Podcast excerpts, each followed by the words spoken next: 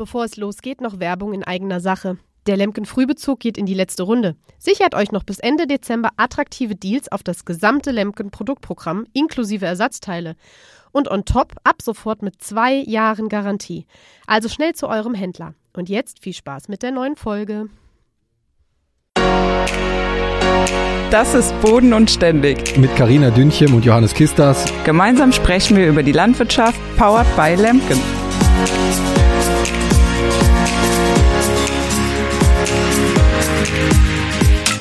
Ja, herzlich willkommen zu einer neuen Folge Boden und Ständig. Äh, guten Morgen, Johannes. Wie geht's dir?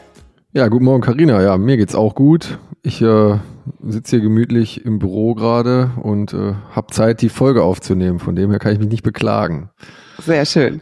Ja, wir haben ja heute noch einen besonderen Gast, ähm, nämlich den Philipp. Guten Morgen, Philipp. Willst du dich vielleicht einmal kurz vorstellen für die, die nicht wissen, wer du bist? Ja, moin, moin. Freut mich erstmal, dass ich dabei sein darf. Ich bin Philipp, Philipp Kreinbring, bin Betriebsleiter in der Magdeburger Börde auf einem Ackerbaubetrieb und ja, auch fleißig im Social Media tätig unter dem Namen Ackerbauer Philipp Kreinbring. Ich musste heute Morgen direkt schon lachen. Ähm weil wir Gott sei Dank ja keine Aufnahme mit Bild machen, weil ich habe heute nämlich ein ganz schlimmes Erntegesicht vom Gerstenstaub von gestern. Äh, wie sieht's bei dir aus? Ist die Ernte schon vorbei? Ja, wir sind gestern tatsächlich fertig geworden, aber mein Erntegesicht ist noch da. Das dauert jetzt auch noch ein paar Tage, bis das wirklich weggeht. Wobei dies Jahr bei uns die Ernte gar nicht gefühlt so stressig war.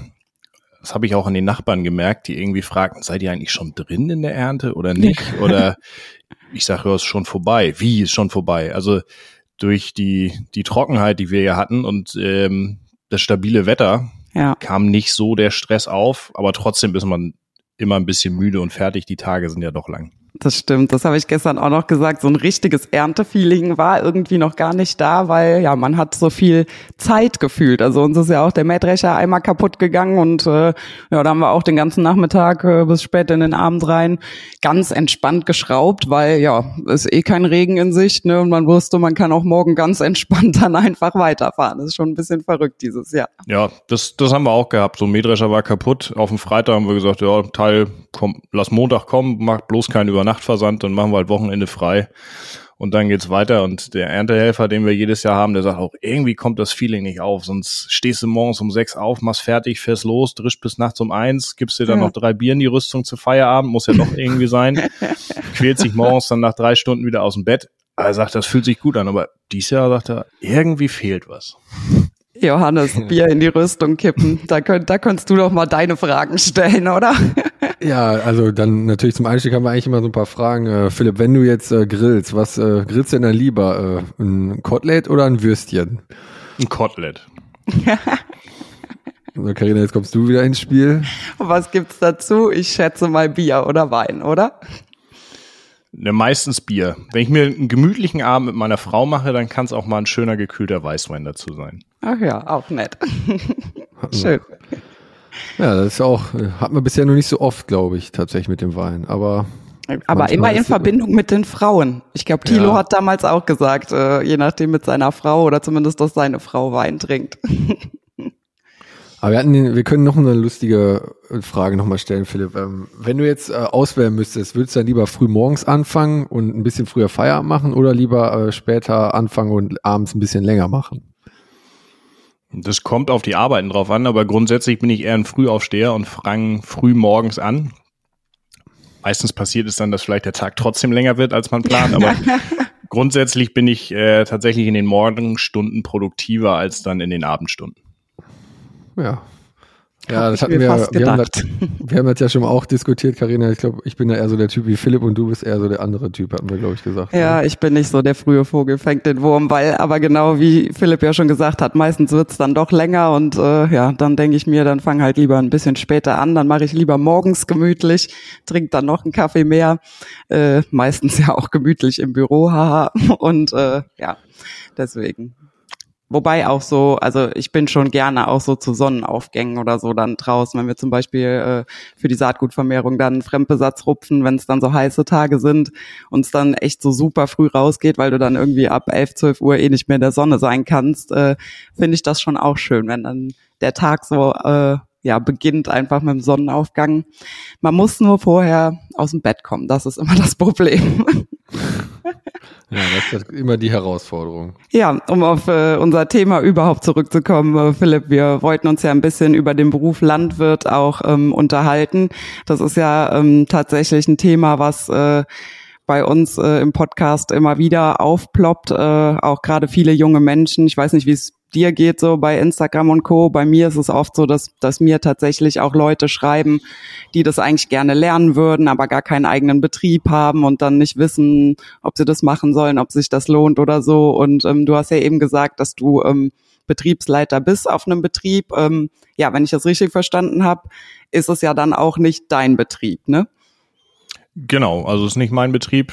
Das ist äh, auch gar nicht mehr so unüblich, vor allem in den neuen Bundesländern da ähm, wird oft nicht mehr der Betrieb vom Eigentümer geleitet oder geführt, sondern das machen Betriebsleiter oder die Betriebe sind auch dementsprechend eine ganze Ecke größer, dass man auch ein paar mehr Mitarbeiter braucht. Mhm. Also das wird auch in Zukunft immer mehr werden, wenn ich mir so die Altersstruktur angucke, aber auch in den alten Bundesländern, wo einfach Nachfolge fehlt auf den Höfen. Und hier sehe ich es einfach generell Personal Leute, gute Leute sind Mangelware, sind knapp. Von daher, wenn man da wirklich Bock drauf hat und äh, was will und auch, ich sag mal, räumlich ein bisschen flexibel ist, findet man immer ohne Probleme einen guten Posten auf vielen Betrieben. Das beruhigt mich schon fast, dass du sagst, dass in den neuen Bundesländern auch gute Leute gesucht werden. Ich sage ja auch immer wieder, ne, also ich ähm, bräuchte auch eigentlich einen festangestellten Landwirt. Also ich mach, mach das ja auch mit meinem Papa zusammen und äh, ja, aber der bleibt ja auch nicht ewig jung und äh, bin ja auch eigentlich äh, schon seit Jahren da auf der Suche eben ähm, ja eben jemanden zu finden, der das mit mir zusammen macht. Und wie du schon sagst, so da gute Leute zu finden, ist halt echt schwierig. Und äh, das ist auch immer mein Totschlagargument, wo ich dann auch sage, ja, auf jeden Fall lernen, weil ich denke auch, einen Betrieb findet man auf jeden Fall, auf dem man arbeiten kann als Landwirt. Oder man kann ja auch so viele andere Dinge machen, ähm, ja, wie Johannes beispielsweise ähm, dann eben, ja, zur Not in Anführungszeichen, ne, nochmal umschwenken dann oder so. Und ähm, wie hast, wie ist denn deine Karriere gestartet, sage ich mal? Wie bist denn du überhaupt äh, dazu gekommen, äh, Landwirt zu werden? Also ich komme ursprünglich aus Schleswig-Holstein und bin da auf einem ja jetzt Ackerbaubetrieb groß geworden. Als ich noch ein kleines Kind war, hatten wir tatsächlich auch noch Schweine. In meiner ganz jungen Phase auch noch Saunhaltung dabei. Also es gibt ein Bild, wo ich mit dem Ferkel unterm Weihnachtsbaum stehe, weil wir den. Äh, das möchte den, ich sehen. Ja, das suche ich mal raus, das schicke ich dir. ähm, Weil es tatsächlich noch so ein altes Bauernhaus war, wo man direkt von der von der Diele, also erst kam die Küche, dann die Diele und dann ist man direkt in den Stall gekommen und dann habe ich mir halt einfach zu Weihnachten dann noch einen Ferkel rausgeholt. Und seit 2001 ist aber gar kein Schwein mehr auf dem Hof und ein reiner reiner Ackerbaubetrieb jetzt und naja, da habe ich das so mitgenommen. Ne? Also war für mich eigentlich immer klar, ich will Landwirt werden. Also es gab wohl mal eine Phase, wo ich, äh, das weiß ich auch noch, da wollte ich Busfahrer werden, weil mich Busse irgendwie fasziniert haben. Busfahrer Philipp Kleinbring. War, war zumindest eine große Maschine, ne? Also ja. äh, man ist so dem treu geblieben. Und dann stand für mich aber, ich sag mal so mit 14, 15 stand fest, okay, ich will in die Richtung gehen. Ob es dann die praktisch, praktische Landwirtschaft bleiben sollte, war mir nicht so bewusst. Aber ich habe eigentlich schon meine ganze, auch meine ganze Schulzeit darauf ausgelegt, meine Lehrer wussten auch alle Bescheid. Also es gab auch so Phasen, wo ich tatsächlich auch mal vom Unterricht befreit wurde, weil ich zu Hause dann nochmal irgendwie helfen musste oder weil ich auf eine Messe gehen wollte. Da waren die Lehrer sehr flexibel, wenn ich denen dann auch gewährleistet habe. Ich habe den Stoff nachgeholt, was ich, ich war nicht der ähm, fleißigste Schüler, aber unter den Umständen habe ich es dann immer gemacht. Also wenn der Antrieb dann da war. Naja, und dann habe ich aber ähm, doch noch mein Abitur gemacht. Das wollte ich eigentlich erst gar nicht, weil ich auch keinen Bock hatte auf Schule. Aber zum Glück haben mich meine Eltern überzeugt, es zumindest zu versuchen. Man kennt's, ja.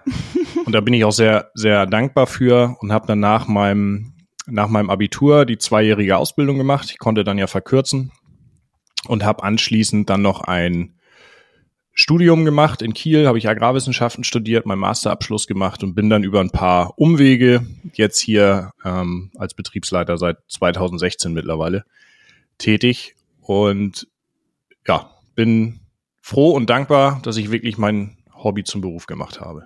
Aber Philipp, da habe ich direkt noch eine Frage. Deine Ausbildung, wie, was für Betriebe hast du denn da ausgewählt während deiner Ausbildungszeit? Also das war einmal ein Milchviehbetrieb in Schleswig-Holstein und äh, also auch ein Gemischbetrieb, auch mit Ackerbau dabei. Und das zweite Jahr war tatsächlich auch in Sachsen-Anhalt in der Nähe von Stendal äh, ein reiner Ackerbaubetrieb. Und da hatte ich so einen ganz guten Mix. Man war auch von zu Hause raus. Das war, war auch mal ganz wichtig, dass man einfach auch komplett äh, was anderes sieht, auch betrieblich auch was anderes sieht, aber auch lernt, sich irgendwie einzufügen in solche Strukturen. Und ich muss sagen, ich habe die Zeit auch auf dem Milchviehbetrieb, hat mir Spaß gemacht und ähm, aber ich bin kein, kein Tiermensch, habe ich da festgestellt. Deswegen äh, war ich dann sehr froh und dankbar für, fürs zweite Jahr. Aber das erste Jahr hat mir auch sehr, sehr viel Spaß gemacht. Ich habe sehr viel gelernt, sehr viel mitgenommen, wovon ich heute auch immer noch ein bisschen zehre. Also es, das kann ich jedem empfehlen, wenn man die Möglichkeit hat, rumgehen, sich Betriebe angucken ähm, und auf Betriebe gehen, wo man vielleicht sonst nicht hingehen würde, weil die Chance hat man dann in der Ausbildung und ähm, ja, am besten auch ein bisschen weiter weg von zu Hause, dass man auch über Nacht woanders bleiben muss und nicht jeden Abend wieder nach Hause fährt. Warst du denn auch während Studium oder so auch mal im Ausland? Hast du da auch Erfahrungen gesammelt oder würdest du das gerne? Äh, ja, ich habe ein Jahr gemacht, da war ich in Kanada auf einer 18.000 Hektar Farm ähm, in Saskatchewan. Familienbetrieb äh, ist jetzt gerade ein Bekannter von mir tatsächlich, der hat mir geschrieben, dass er da ist. Mittlerweile sind es 24.000 Hektar. Und das war wirklich eine sehr, sehr schöne und sehr, sehr spannende Erfahrung. Das war, war schon eindrucksvoll und das war, ich sag mal, mit meiner entspannteste Zeit. Also das waren zwar auch lange Tage, aber man hat, ich sag mal, in Anführungsstrichen nur arbeiten müssen. Man musste sich keinen Kopf machen. Das kriegt man sowieso nicht hin, wenn man 18.000 Hektar irgendwie mitdenken soll. Keine Chance. Mhm. Und danach bin ich noch durch die USA gereist für, für sechs Wochen und das war, war mit die schönste Zeit. Man hatte irgendwie keine Verpflichtungen, keinen Plan, was dann passiert. Ich war noch im Studium drin, dann hat halt das äh, Studium ein halbes Jahr oder ein Jahr länger gedauert. Mhm. Ähm, ich war eigentlich nie der Typ, der sowas machen wollte. Im Nachgang denke ich mir, wäre ich mal doch der Typ gewesen. Also wenn man das dann erst einmal gemacht hat, ja, genau. dann äh, wird man das gerne nochmal machen. Aber ja, war halt nicht so, aber es war eine super Erfahrung, für die ich sehr, sehr dankbar bin. Und das kann ich auch nur jedem empfehlen. Auf jeden Fall links und rechts gucken und sowas machen und ähm, vielleicht nicht immer so nur darauf bepocht sein, die besten Noten im, im Studium zu haben oder das in der Regelstudienzeit fertig zu kriegen. Klar muss man sich dahinter klemmen, aber gerade für solche Dinge, da zehrt man von, da lernt man sehr viel und da kann man auch sehr, sehr viel ja für seine ganze berufliche Laufbahn einfach mitnehmen. Ja, vor allen Dingen ist man nie wieder so flexibel wie im Studium. Das habe ich mir auch äh, ganz oft gedacht. Also ich habe ja auch nicht die Regelstudienzeit eingehalten aber auch dem geschuldet, weil ich viele Klausuren im Sommersemester tatsächlich dann in den Winter geschoben habe, weil ich halt hier zu Hause dann auch voll weiter mitgearbeitet habe.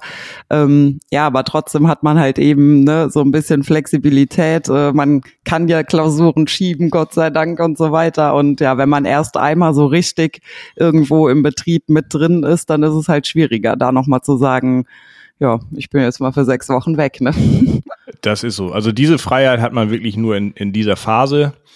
Und gut, jetzt bei mir kommt natürlich dazu, jetzt ist Familie mit dabei, man hat eine kleine Tochter, dann Klar. ist sowieso das Leben anders. Es ist genauso schön, es ist halt einfach nur anders, aber diese, diese Freiheit und diese Möglichkeiten, die man im Studium hat, die sollte man auf jeden Fall nutzen und wertschätzen. Jetzt klinge ich auch schon wie so ein, so ein alter Herr, der sagt, äh, ne? Junge. Nutzt die Zeit, ist nie wieder so schön, genau wie die Schulzeit. Was äh, Schöneres gibt's gar nicht.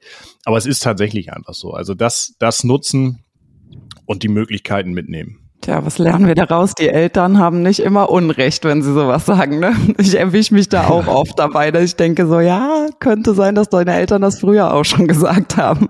Aber es ist ja nicht nur so, wenn man jetzt nur eine, oder wenn man jetzt studiert, sondern es ist ja auch so, wenn man jetzt zum Beispiel den Meister macht, den landwirtschaftlichen oder den Techniker, dann hat man ja auch nachher oder vorher noch die Möglichkeit, in seinem Gesellen ja auch mal ins Ausland zu gehen. Ne? Also das ist ja gerade bei so vielen Leuten, die sowas machen, die sagen dann eher, ich bleib hier irgendwo in der, zu Hause, sage ich mal, und arbeite da beim Betrieb, damit ich noch zu Hause mithelfen kann. Aber ich glaube, auch da ist, sollte oder ist die Empfehlung, zumindest von meiner Seite, weil ich die gleichen Erfahrungen gemacht habe wie du, Philipp, dass man äh, gerade in diesem jungen Alter und dann dieses eine Gesellenjahr, da hat man wirklich viele Möglichkeiten, um auch mal nochmal über den Tellerrand hinaus zu blicken.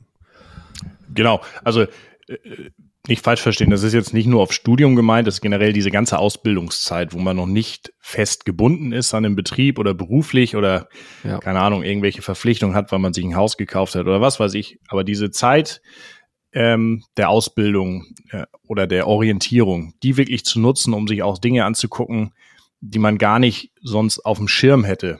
Ähm, ich bin ja nur vor kurzem in die Direktvermarktung eingestiegen und hätte ich nie drüber nachgedacht. Da bin ich so reingerutscht und jetzt äh, empfehle ich auch jedem, ich sag mal, wenn die von einem Ackerbaubetrieb kommen, ich sag, guckt euch mal Betriebe an, wo ihr sonst gar nicht auf die Idee kommen will, also Sonderkulturbetriebe oder sonst irgendwas, weil man da so viele Ideen auch für den Betrieb, auch für einen normalen Ackerbaubetrieb mitnehmen kann, einfach was Abläufe und sowas angeht. Also auch wirklich einfach mal da gucken, was mit einem eigenen Betrieb oder da, wo man vielleicht auch die größte Neigung hat, gar nichts zu tun hat, sondern die Möglichkeiten nutzen, auch mal was, was, was komplett Neues im, im landwirtschaftlichen Bereich.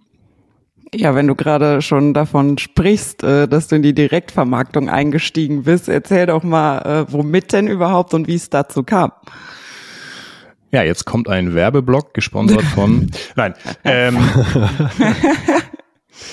also das, ich, keine Ahnung, ich hatte irgendwie immer die, die, die, den Anreiz oder wollte gerne mit, mit den Endverbrauchern direkt in Kontakt kommen. Als reiner mhm. Ackerbaubetrieb produziert man ja im meisten Fall nur Rohstoffe. Und da habe ich überlegt, okay, wie kriege ich das hin und habe vor ja, mittlerweile vier Jahre ist das schon her, habe ich mit Zuckermais angefangen. Um nochmal zur Grillfrage zu kommen, zu einem guten Kotelett gehört dann auch ein schöner Grillkolben. Ähm, Kommt er noch aus deiner Zeit aus Kanada oder hast du das schon vorher kennengelernt? Nee, tatsächlich nicht. Also das kam hier erst alles. Ähm, ich war auch nie so der Fan von diesen Dingen, aber wenn man die dann selber anbaut, dann, dann kommt sowas. Und das war halt einfach für mich das, das Einfachste, weil ich gesagt habe, die Technik ist da, ich weiß, wie man Mais anbaut, ich muss nicht groß investieren, das war mir auch wichtig, mhm. dass ich nicht erst irgendwie groß Geld in die Hand nehmen muss und habe dann mit Zuckermais angefangen in der Direktvermarktung. Und dann saß ich irgendwann bei einem Bierchen, habe überlegt, was kann man denn noch machen aus Mais und dann fiel mir Popcorn ein.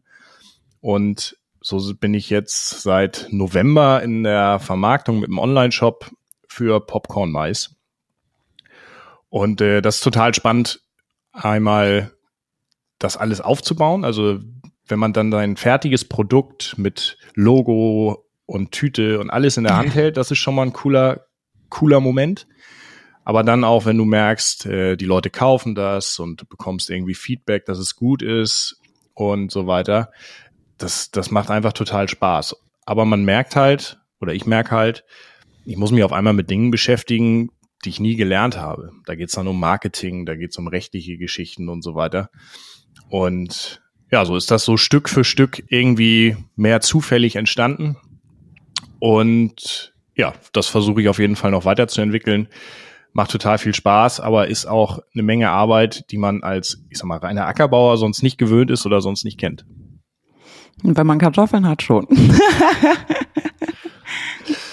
die habe ich ja nicht. Ja kann ja nur von mir sprechen. Aber ich kann das total nachvollziehen. Das ist auch äh, das, was ich immer sag, warum ich froh bin, dass wir die Kartoffeln haben, auch wenn es verdammt viel Arbeit ist. Aber ähm, ja, dass dieser Kontakt eben mit den Leuten, gerade vorgestern war es, glaube ich, war auch noch ein älteres Ehepaar bei uns auf dem Hof das erste Mal. Die waren ähm, essen hier in einem Restaurant, was wir in Andernach auch beliefern und hatten dann gefragt, äh, wo die Kartoffeln her sind, weil die so goldgelb und so lecker waren, dass sie die unbedingt haben wollten und kamen dann auch auf den Hof und haben das so gelobt und so wertgeschätzt und auch dreimal gefragt, ist das denn auch die Sorte, die wir da auf dem Teller hatten? Und ach ja, schön. Und ne, die, die waren so euphorisch und das, das hat mich einfach so gefreut, dass es einfach noch Menschen gibt, die, die, also denen das dann auch so auffällt, ne? Weil wir saßen auch äh, mittags da ähm, und haben, als wir die das erste Mal jetzt dann äh, nach dem Hagel zwei Wochen verspätet quasi auf dem Teller hatten, wo ich auch gesagt habe, die sind sch schmack, äh, geschmacklich äh, so intensiv dieses Jahr, keine Ahnung warum, und so gelb, die schmecken so gut.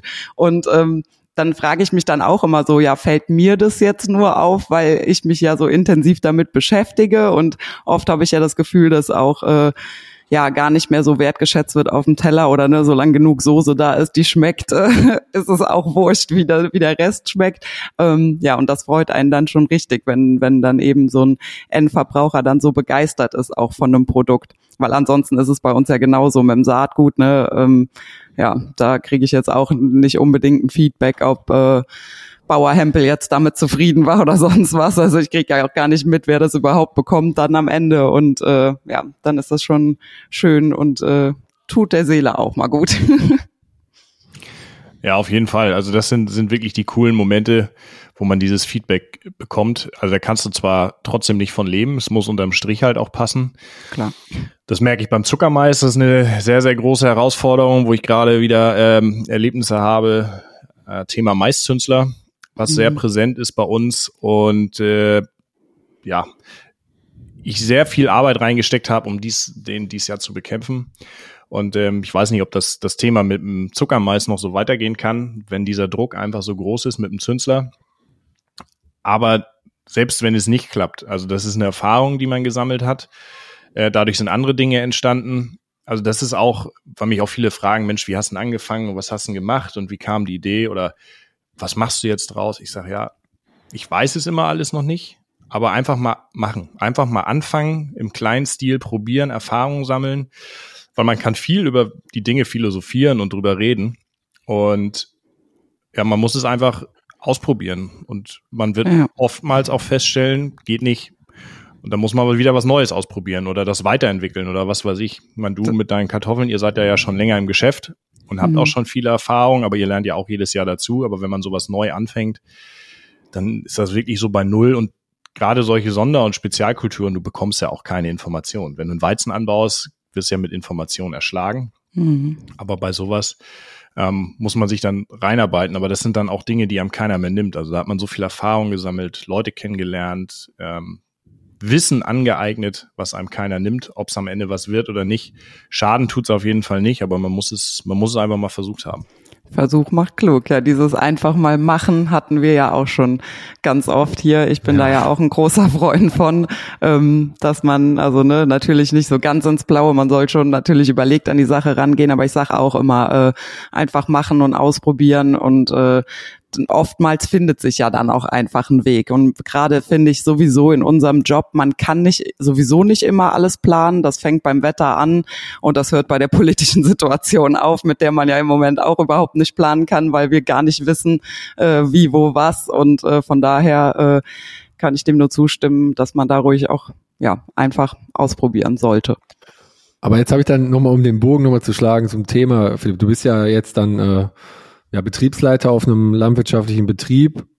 Wie, wenn du jetzt so ein neues Thema angehen möchtest, wie gehst du denn dann vor? Sag ich mal, wenn du jetzt eine neue Kultur mit reinbringen willst oder wenn du einfach mal was ausprobieren willst, wie jetzt mit dem Zuckermais, wie läuft das denn dann ab? Äh, hast du da völlig freie Hand und sagst, ich mache jetzt einfach mal einen Hektar oder zwei Zuckermais oder ich probiere jetzt mal Bohnen aus oder wie auch immer.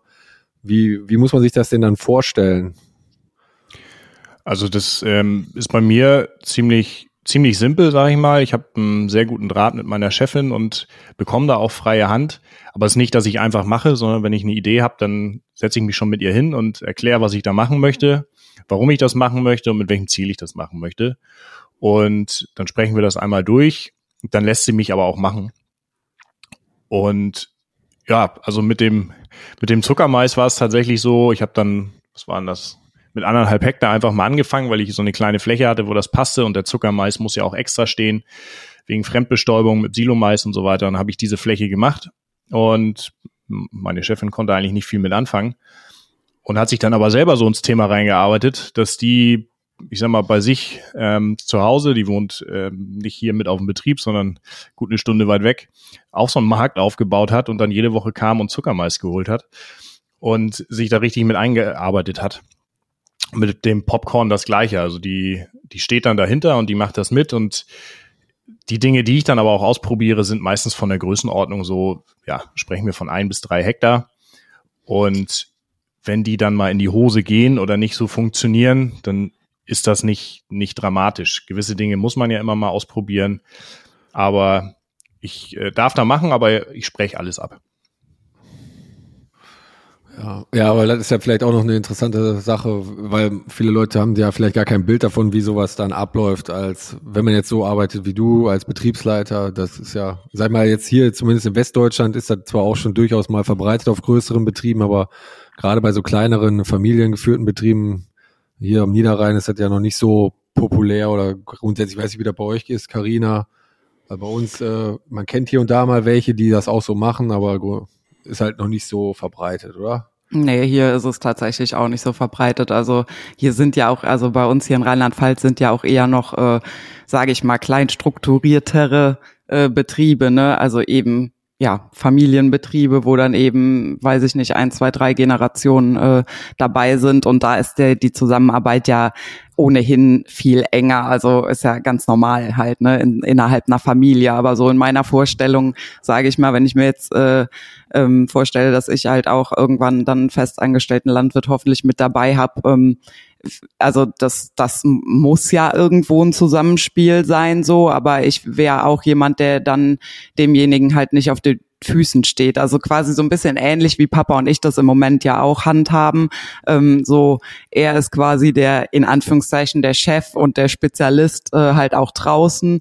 Ähm, Gott sei Dank ja auch mit äh, viel Erfahrung, was nicht heißt, dass er mich meine eigenen Erfahrungen auch machen lässt, Gott sei Dank. Und im Büro redet er mir eigentlich nicht rein, so, ne? Aber trotzdem bespricht man natürlich Dinge zusammen. Ähm, also, ne, wir sitzen dann auch zusammen, äh, wenn es dann drum geht, beispielsweise einen Anbauplan für nächstes Jahr zu schreiben oder oder. Das machen wir dann schon gemeinsam und so stelle ich mir das dann einfach auch vor, äh, ja, wenn ich dann jetzt einen festangestellten Landwirt mit dabei hätte, dass man dann eben ja Dinge zusammen bespricht, äh, weil ja auch Büro und äh, Acker ja auch nicht völlig äh, fremd ist, leider. Ne? Ist ja auch viel, äh, was da einfach zusammengehört äh, und äh, zusammen auch gemacht werden muss. Ähm, wie so zum Beispiel, ich denke jetzt da an so Dinge wie eine Düngebedarfsrechnung oder sowas dann eben, ne?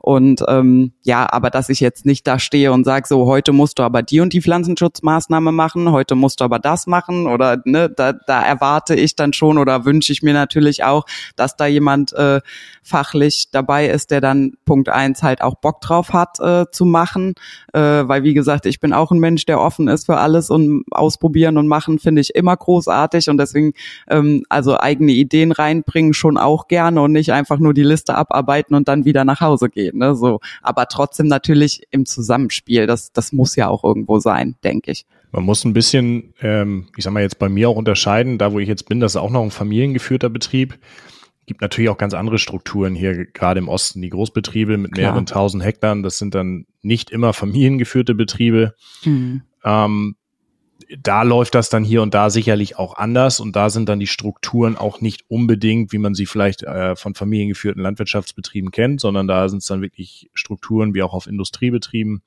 Da gibt's ganz klare Rangfolgen, ganz klare Abläufe. Auch da unterscheidet sich das sehr stark von Betrieb zu Betrieb. Da gibt's keine, keine Standardgeschichte, wo man sagt, so läuft's immer, sondern man muss einfach auch gucken, wo passt man vielleicht hin, muss sich das ein bisschen angucken. Und am Ende ist es, glaube ich, auch egal, wie strukturiert ist. Man merkt es einfach trotzdem in diesem Beruf. Das ist sicherlich in anderen Berufen auch, aber es muss menschlich einfach passen. Ja. Und das, das ist die ganz, ganz große Herausforderung, die ich immer wieder sehe, weil das kennst du ja auch, Karina du hast gewisse Vorstellungen trotzdem, wie was zu laufen hat. Und wenn du dann jemanden hast, der bei dir angestellt ist und der hat gewisse Vorstellungen, die vielleicht anders laufen oder wie es anders laufen soll, das irgendwie übereinzukriegen, dass man da einen guten Weg miteinander findet, ist nicht immer ganz einfach. Das ist so ein bisschen die Herausforderung dabei. Absolut, ja. Aber wenn beide Seiten das wollen, dann geht das auch. Aber es passt halt nicht immer. Also das muss man dann auch, glaube ich, irgendwann nüchtern sich eingestehen, wenn es nicht passt, dann muss man das auch so sehen und dann passt dann bei der nächsten Stelle oder beim, beim nächsten Versuch oder wie auch immer.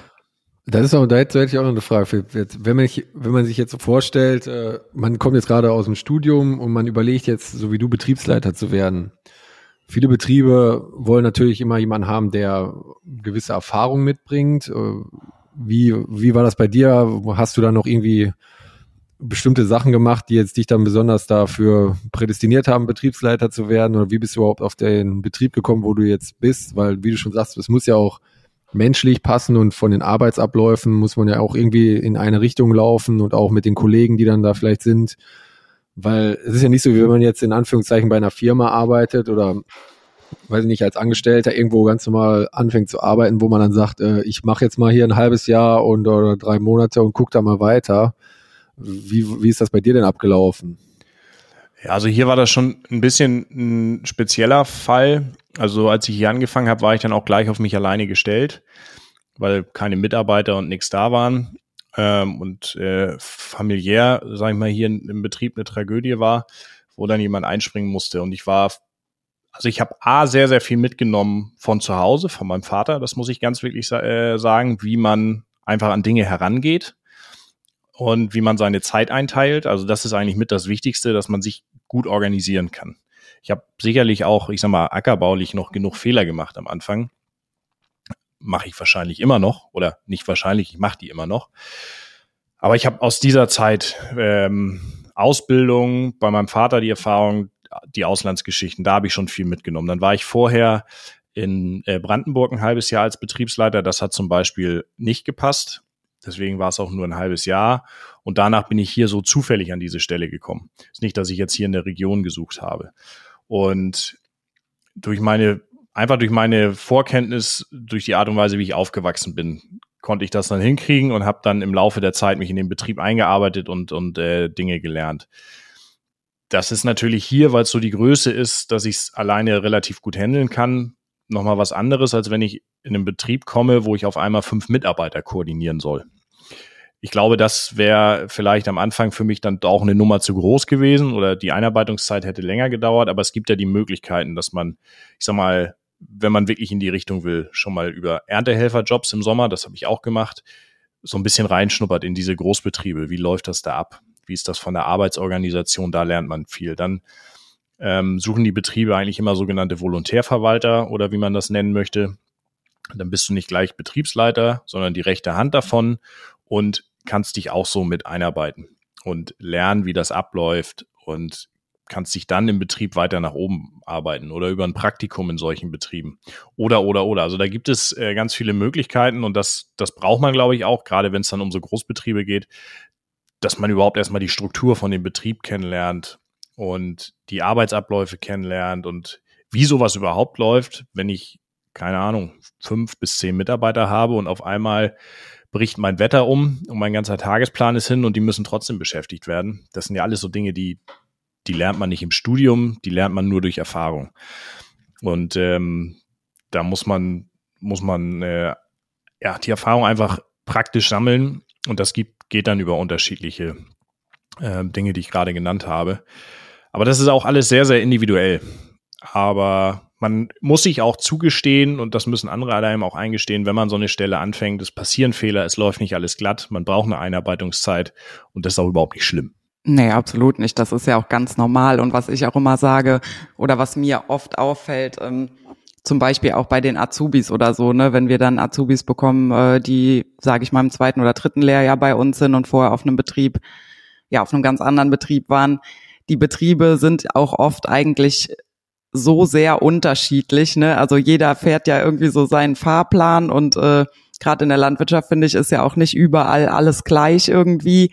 Und äh, ja, deswegen muss braucht man, glaube ich, sowieso äh, auf jedem Betrieb immer mal so einen längeren Anlauf in Anführungszeichen. Ne? So wie läuft das hier? Wie machen die das? Die einen machen es halt so, die anderen machen es so und äh, ja, und man muss auch wirklich wissen, was man möchte oder wo man hin will. Weil ich hatte auch zum Beispiel schon mal einen Fall, wo jemand dann später einfach gesagt hat, so ja, nee, ich bin vielleicht doch einfach äh, der Kuhmensch. Also mir fehlen die Kühe oder die Tiere und so nur reiner Ackerbau ist nichts für mich. Der hatte halt am Anfang gedacht, so nach dem Motto, ne, von den, Anf äh, von den Arbeitszeiten her ist es halt angenehmer, was ja auch eigentlich so ist, aber hat dann doch gemerkt, dass ihm das Tierische fehlt und das die Erfahrung müssen, muss man ja auch vielleicht dann auch einfach machen und wissen, ne, passt der Betrieb auch wirklich zu mir?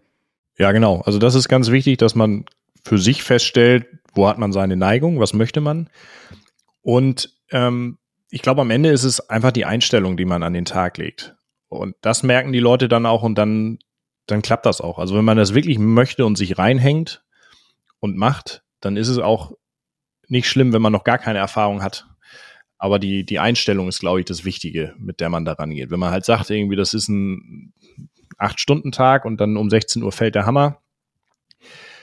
Das ist ja in der Ausbildung genau das Gleiche. Also man kannst ja nicht einfordern als Chef, aber du siehst ja, ob ein Auszubildender irgendwie Bock hat und sagt, äh, wenn du abends noch eine Feldrunde machst, kann ich mitkommen oder so solche Dinge, so Kleinigkeiten, wo man einfach sieht, da ist, ist irgendwie der Wille da und dann, dann kommt man auch ganz schnell rein in die ganze Geschichte. Aber wenn man halt wirklich das nur so als, als, ich sag mal, ganz normalen Job sieht und sagt, ich mache meinen Acht-Stunden-Tag und fertig, dann wird es halt auch schwierig, ähm, einmal anerkannt zu werden von den Leuten, die noch da sind. Und dann wird es auch schwierig, sich, äh, gerade wenn man dann ich sag mal, an, an größere Betriebe denkt, wo man sagt, man möchte mal Betriebsleiter werden, da muss man sich da ein bisschen anders engagieren. Und dann klappt das auch, aber wenn man das nicht macht, dann darf man nicht erwarten, dass es dann auch funktioniert am Ende. Ja, das ist ja, das ist ja grundsätzlich, glaube ich, da kann man ja für alle Branchen sprechen und für alle Bereiche. Also das, man muss halt nach außen zeigen, dass man, oder wenn man Spaß an der Sache hat, dann gehen viele Sachen, glaube ich, ganz von alleine und automatisch, man verkauft sich ja automatisch dann auch besser, wie du schon sagst, auch als Auszubildender, wenn du da gewisse Fragen stellst oder so oder einfach interessiert bist, dann hast du ja schon ein ganz anderes Standing auch bei deinem Ausbilder, dann würde ich jetzt, oder so ist auch meine Erfahrung gewesen in der Ausbildung. Oder wenn man mit anderen Auszubildenden gesprochen haben oder hat, wie die dann äh, gearbeitet haben oder wie die halt auch nicht gearbeitet haben und so, dann, dann ist, wurde einem schon vieles klar, wie jetzt dann das Verhältnis sein muss zwischen Ausbilder und Auszubildenden. Das, da gebe ich dir recht auf jeden Fall, Philipp. Das ist das Auftreten nach außen hin macht schon viel aus, wie man, wo man sich nachher hin entwickeln kann. Genau. Ich finde das äh, mega spannend, das Thema. Hast du eigentlich einen Auszubildenden, Philipp? Nee, also zurzeit nicht. Das hat aber einfach mit der betrieblichen Struktur gerade zu tun, dass es nicht lohnt, einen Auszubildenden zu haben. Und ähm, ich finde es schade, weil ich das eigentlich gerne mache. Aber ich muss einem Auszubildenden auch was bieten können und das ganze Jahr was bieten können. Äh, und das kriegen wir im Moment nicht gewährleistet und deswegen äh, muss ich das gerade leider hinten anstellen, weil ich dann auch möchte, dass die, die, die in der Ausbildung sind, auch wirklich was davon haben und genug mitnehmen können und nicht nur, ich sag mal, in den Hochphasen dann als gute Arbeitskräfte genutzt werden und dann, keine Ahnung, in den Wintermonaten zu Hause sitzen oder wie auch immer. Also es passt gerade leider nicht rein, aber ich, ähm, wenn es wieder passt, dann werde ich es auch wieder machen. Finde ich voll gut, dass ihr das dann auch äh, so macht, weil das habe ich auch schon oft mitbekommen äh, von anderen Betrieben, die das dann nicht so einsehen und äh, ja, so nach dem Motto, dann habe ich halt eine billige Arbeitskraft und äh, ja, weiß aber eigentlich gar nichts mit dem anzufangen. Ja, gerade wenn man keine, das ist ja wieder, wenn man Tiere hat als Auszubildender, hat man wenigstens seine Routinearbeiten jeden Tag. Und das ist immer, das ist immer noch der Vorteil an den äh, viehhaltenden Betrieben als Auszubildender, dass man seinen geregelten Tagesablauf hat. Ich weiß gar nicht, warum immer alle denken, dass es beim Ackerbau ansonsten langweilig wird. Also bei uns ist eigentlich auch immer was zu tun. Ja, das kommt ja immer darauf an, auch welche Arbeiten man dann zu ja, tun hat. Ja, Manche nee, Arbeiten kann man halt äh, dem Nee, das ist ja, wie ich sag, mit der, mit der Direktvermarktung mit den Kartoffeln, ja, haben wir schon allein immer was zu tun. Also da, da äh, wird es schon mal auf jeden Fall nicht langweilig, ja, und dann eben dadurch bedingt ja auch, dass wir ja auch sehr viel selber machen von ne, Reparaturen und äh, Instandhaltungen dann eben die, sogen die sogenannten Winterarbeiten, wofür der Winter ja doch immer zu kurz ist und so. Ähm, also das haben auch viele Azubis schon, äh, ähm, wie sage ich, erfreut mitgenommen, dass bei uns halt auch viel geschraubt wird und so, wo sie dann auch gesagt haben, ne, hier hat man auch echt technisch irgendwie was mitgenommen, weil ja, das natürlich auch für die immer eigentlich ganz interessant ist, wenn man dann eben mal irgendwas auseinanderbauen kann und im besten Fall auch wieder zusammen. Sollte immer das Ziel sein zumindest, ja. Ja, Philipp, eine Frage hätte ich dann zum Abschluss doch noch an dich. Ähm, möchtest du so in der praktischen Landwirtschaft bleiben oder kannst du dir vorstellen, mit der Ausbildung äh, auch oder ne, mit der Ausbildung als Landwirt, um auf das Thema zurückzukommen, ähm, noch mal was anderes zu machen? Oder wie siehst du das so in Zukunft für dich? Jetzt kommst du zum Schluss natürlich mit einer ganz einfachen Frage, die man ja auch in zwei Sätzen beantworten kann. Ähm, also grundsätzlich ist es so, dass ich, habe ich am Anfang schon mal gesagt, ich habe mein Hobby zum Beruf gemacht. Und ich, ich liebe das einfach, diese praktische Landwirtschaft, diesen Wechsel zwischen der Arbeit auf dem Feld, zwischen der Arbeit im Büro, macht nicht immer Spaß, aber es ist die, dieser Wechsel einfach, dass man sich die Hände schmutzig macht, dass man schöne Momente auf dem Acker hat, Stichwort Ackerromantik. Oder äh, den Kreimring machen kann man ja auch auf den Maschinen um das nochmal einzustreuen. Also das sind ja einfach diese Momente oder auch die ganze Ernte. Also ich hatte jetzt einen auf dem Mähdrescher, der mich fragte, wird das nicht irgendwann langweilig? Ich gucke ihn an, ich sage, ey, da nee. arbeite ich das ganze Jahr für, dass ich jetzt hier sitzen darf. Natürlich wird's nicht langweilig. Manchmal doof, wenn die Erträge nicht passen, aber es wird nicht langweilig. Deswegen ist es im Moment so, dass ich sage, ich möchte immer irgendwie in der praktischen Landwirtschaft bleiben. Nichtsdestotrotz habe ich gelernt in der Vergangenheit, dass man natürlich Pläne machen kann und die nicht immer klappen. Also ist ja auch immer die mhm. Frage, was ist, was passiert familiär? Kommt da mal irgendwas, wo man sagt, man muss irgendwie einen Break reinbringen, weil man doch mehr Zeit für die Familie haben muss? Ist gesundheitlich das immer noch alles okay? Und mhm. wie entwickelt sich tatsächlich die politische Lage weiter? Ähm, mhm. Und auch ähm, die Gesamtlage. Also es ist im Moment so schwer, eine klare Aussage zu treffen, wie es weitergeht, was weitergeht, was passiert, was nicht passiert dass ich mich nie hundertprozentig festlege. Wenn ich jetzt mhm. entscheiden müsste, stand jetzt, wie es mir jetzt geht und alles, würde ich sagen, ich bleibe immer in der praktischen Landwirtschaft, weil das ist meine Leidenschaft. Aber wenn irgendwie, keine Ahnung, irgendwas passiert, wo man sagt, man muss umdenken, dann wäre ich natürlich auch bereit, umzudenken oder dann vielleicht muss man es auch zwangsweise machen. Was aber klar ist, mein Ziel ist eigentlich, der Branche immer treu zu bleiben. Das, das steht für mich eigentlich fest. Aber wenn es geht, und ich das kann, bleibe ich auch sehr, sehr gerne, sehr, sehr lange in der praktischen Landwirtschaft, weil das einfach das Schönste ist, was ich mir vorstellen kann, gerade so, was meine berufliche Zukunft angeht. Das sind doch schöne abschließende Worte von Ackerbauer Philipp Greinbring. ja, schön. Dann an der Stelle, Philipp, hast du noch ein paar ermutigende Worte oder an die jungen Leute, die uns zuhören, die jetzt gerade vor der Entscheidung stehen, aber ich meine, du hast eigentlich schon mit deinen Worten eigentlich ja schon genug Werbung gemacht für das, was du tust, oder? Hast du noch was äh, besonders an die jungen Leute dann zu ergänzen? Also jetzt zum Schluss kommt er aber dann auch noch mit echt schwierigen Fragen. Ne? Es ist immer so, ja, sag mal den Leuten, warum das so schön ist, Landwirt zu werden. Es gibt ja auch genug, was gerade schwierig ist. Das muss man ja auch ganz ehrlich dazu sagen. Und ich will nicht, dass die Leute blind in irgendwas reinlaufen. Ähm, und ich kenne genug Studienkollegen, also der Bogen wird gleich schon noch wieder positiv, keine Angst. ähm, ich kenne kenn auch Sorgen. genug Studienkollegen, die wirklich an dem Punkt sind, dass sie sagen, ich empfehle es keinem mehr. Ähm, weil die auf ihren Betrieben sehr frustriert sind mit der politischen Lage und das, was noch alles auf uns zukommt. Aber was ich immer den Leuten empfehle, ob es jetzt für die Landwirtschaft ist oder für einen anderen Beruf, guckt einfach, wo eure Neigungen sind, guckt, woran ihr Spaß habt. Und wenn ihr was gefunden habt, wo ihr Spaß dran habt, dann ist es auch egal, wie die Lage drumherum ist. Klar muss man auch Geld damit verdienen und eine Familie versorgen oder zumindest sich selber. Das muss natürlich immer passen. Aber auch das wird funktionieren, wenn man was gefunden hat, was einem Spaß macht und man dabei bleibt. Und das ist eigentlich immer das, ähm, was ich jedem empfehle.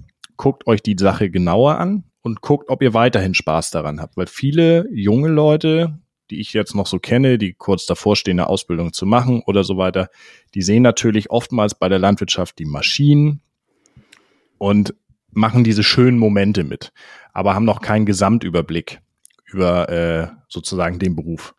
Und das ist ganz wichtig, dass man denen auch ehrlich vermittelt, was bedeutet die Landwirtschaft im Gesamten, was steckt da noch mit dahinter und es ist nicht nur mit dem Trecker auf und ab zu fahren. Ja. Und das sich, das sich anzugucken und dann zu entscheiden oder dann zu merken, macht mir das noch Spaß oder macht mir das keinen Spaß. Also was suchen, was einem Spaß macht. Und grundsätzlich ist es aber auch so, mit der landwirtschaftlichen Ausbildung bin ich so breit ausgebildet und habe ähm, ja viel irgendwie mitgenommen, dass ich auch die nutzen kann, falls ich in andere Berufszweige reingehe. Also eine Ausbildung im landwirtschaftlichen Bereich würde ich jedem nahelegen, weil man einfach auch da sehr viel mit nimmt für die Zukunft, egal wie dann mal der spätere Werdegang aussieht. Das ist ja tatsächlich das, Karina, was uns viele Gäste schon gesagt haben oder was ja auch, was ja auch bei mir auch zutrifft. Ich hatte ja auch die Ausbildung gemacht und ich bin jetzt bei Lemken. Andere hier wie Max, der dann nachher beim Maschinenring als Betriebshelfer gearbeitet hat. Du, Philipp, jetzt als Betriebsleiter.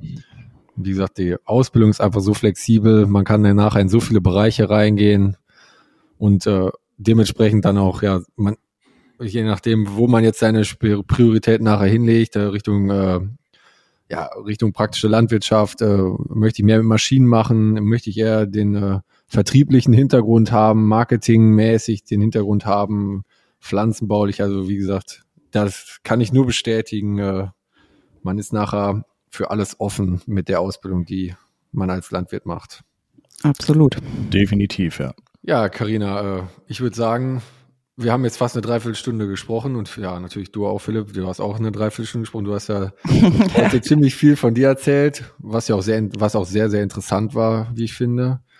Dann würde ich sagen, wir machen jetzt mal hier einen Cut und äh, ich bedanke mich bei den Zuhörern fürs Zuhören und natürlich bei dir, Philipp, für deine Einblicke in deinen Arbeitsalltag, in deine, in deinen Werdegang und äh, in deine, wie soll ich sagen, in deine Ansichten, was den Beruf des Landwirts ausmacht und warum sich die Ausbildung lohnt. Ja, und da würde ich sagen, Karina, äh, überlasse ich dir wie immer das äh, letzte Wort. Ja, vielen Dank, Johannes. Ähm, ja, ich möchte mich auch äh, natürlich bei allen bedanken, die zugehört haben. Hoffe, es war auch für euch wieder interessant und äh, ja, vor allen Dingen auch danke an dich, Philipp, für deine offenen Worte. Schön, dass du das auch äh, unter einem etwas äh, kritischeren äh, Blick einfach mal aufgezeigt hast, um nochmal sicher zu gehen, dass sich alle auch äh, sicher sind, äh, die die Ausbildung machen wollen. Ähm, fand ich auch auf jeden Fall gut. Und äh, ja, ansonsten würde ich dir dann das letzte Wort äh, überlassen. Ja, vielen Dank, dass ich äh, dabei sein durfte. Hat mich sehr gefreut. Ich scherze ja immer mit Karina ein bisschen rum, ob ich sie bald siezen muss bei ihrer Popularität. Und da freue ich mich natürlich, dass, dass ich dann äh, teilnehmen darf an sowas. Also es hat mir sehr, sehr viel Freude gemacht, sehr, sehr viel Spaß gemacht der Austausch, das Gespräch und ich hoffe für die Zuhörer ist irgendwie auch was dabei und was hängen geblieben und ich kann nur anbieten, falls äh, durch das Zuhören irgendwelche Fragen aufgetaucht sind oder sowas. Ich weiß nicht, wie das dann bei euch läuft, aber man kann sich dann gerne bei mir melden, entweder mich direkt anschreiben oder wie auch immer. Oder vielleicht ergibt sich daraus ja nochmal eine weitere Folge, ich weiß es nicht. Also auf jeden Fall fand ich eine sehr lockere Runde, hat mir sehr viel Spaß gemacht und ich höre diesen Podcast tatsächlich auch immer ganz gerne ähm, wenn ich dann mal meine ruhigen Minuten auf dem Trecker habe. Kannst du dich selber gut hören, wo du das gerade sagst? Also wirst du dir diese Folge auch anhören? nee, ich kann mich selber nicht sehr gut hören. Es das beruhigt mich. Fällt mir immer schwer. Ein hier, Philipp. Deswegen, ähm, das werden sich bestimmt welche anhören, die, die ich kenne und die können mir dann Feedback geben, wie es denen gefallen hat. Aber ich selber werde mir das dann wahrscheinlich nicht anhören, weil ähm, ja, finde es immer schwierig, meiner Stimme zuzuhören, weil man sich ja komplett anders hört, als ja. man sich sonst selber hört. Ja. Ja, wunderbar. Also wie gesagt, wenn ihr Fragen habt, äh, natürlich wie immer könnt ihr die natürlich Philipp äh, sofort schicken oder mir oder Lemken oder Johannes, wo ihr möchtet und wie ihr möchtet und ähm, damit dann auch keine Fragen offen bleiben. Und in diesem Sinne hören wir uns beim nächsten Mal. Abonniert uns auf Spotify oder überall da, wo ihr Podcast hört.